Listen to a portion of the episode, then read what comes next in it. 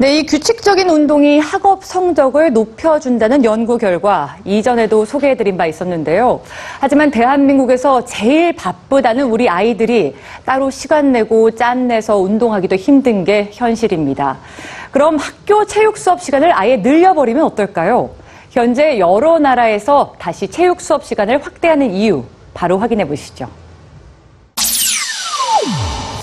학교 체육 수업에 만족하십니까? 미국 학부모의 28%는 자녀가 다니는 학교의 체육 수업에 C 학점에서 F 학점을 줬습니다. 이유가 무엇이었을까요?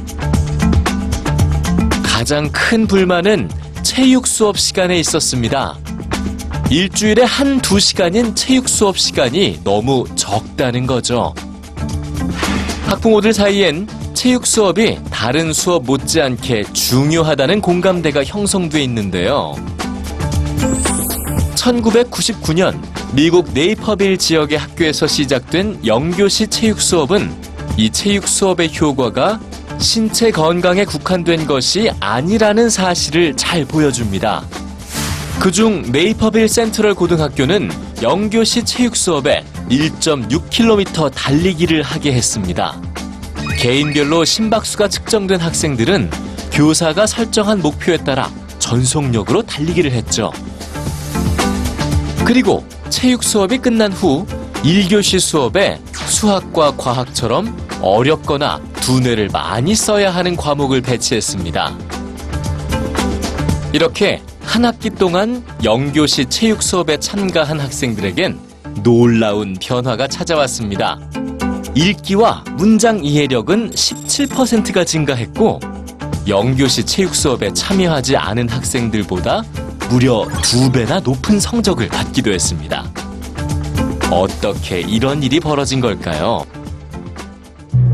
운동이 학업 성적에 영향을 미치는 이유는 운동이 뇌세포 연결을 더 긴밀하게 만들기 때문입니다. 즉, 운동을 한 직후 뇌는 학습하기에 가장 좋은 상태가 된다는 거죠. 물론 미국 학부모들이 체육 시간을 더 늘려야 한다고 생각하는 이유가 성적 향상 때문만은 아닙니다. 저학년에선 다양한 운동을 접하게 하는 것이 목적이라면 고학년들에겐 스포츠맨 정신을 중점적으로 가르칩니다. 한국 못지않게 입시열이 높은 일본. 그러나 일본 중학생의 64.1%, 고등학생의 42.1%는 야구, 배구, 검도, 축구, 테니스 등 다양한 운동 동아리에서 활동하고 있습니다. 우리와 마찬가지로 교과 과정을 개정할 때마다 체육 수업을 축소했던 핀란드. 핀란드 정부가 학생들에게 권장하는 운동량은 하루 1시간에서 2시간입니다. 그러나 권장 운동량을 지키는 학생은 절반도 채 되지 않았죠. 결국 정부의 해결책은 다시 학교 체육 수업을 확대하는 것이었습니다. 늘어난 체육 시간, 학생들도 환영할까요?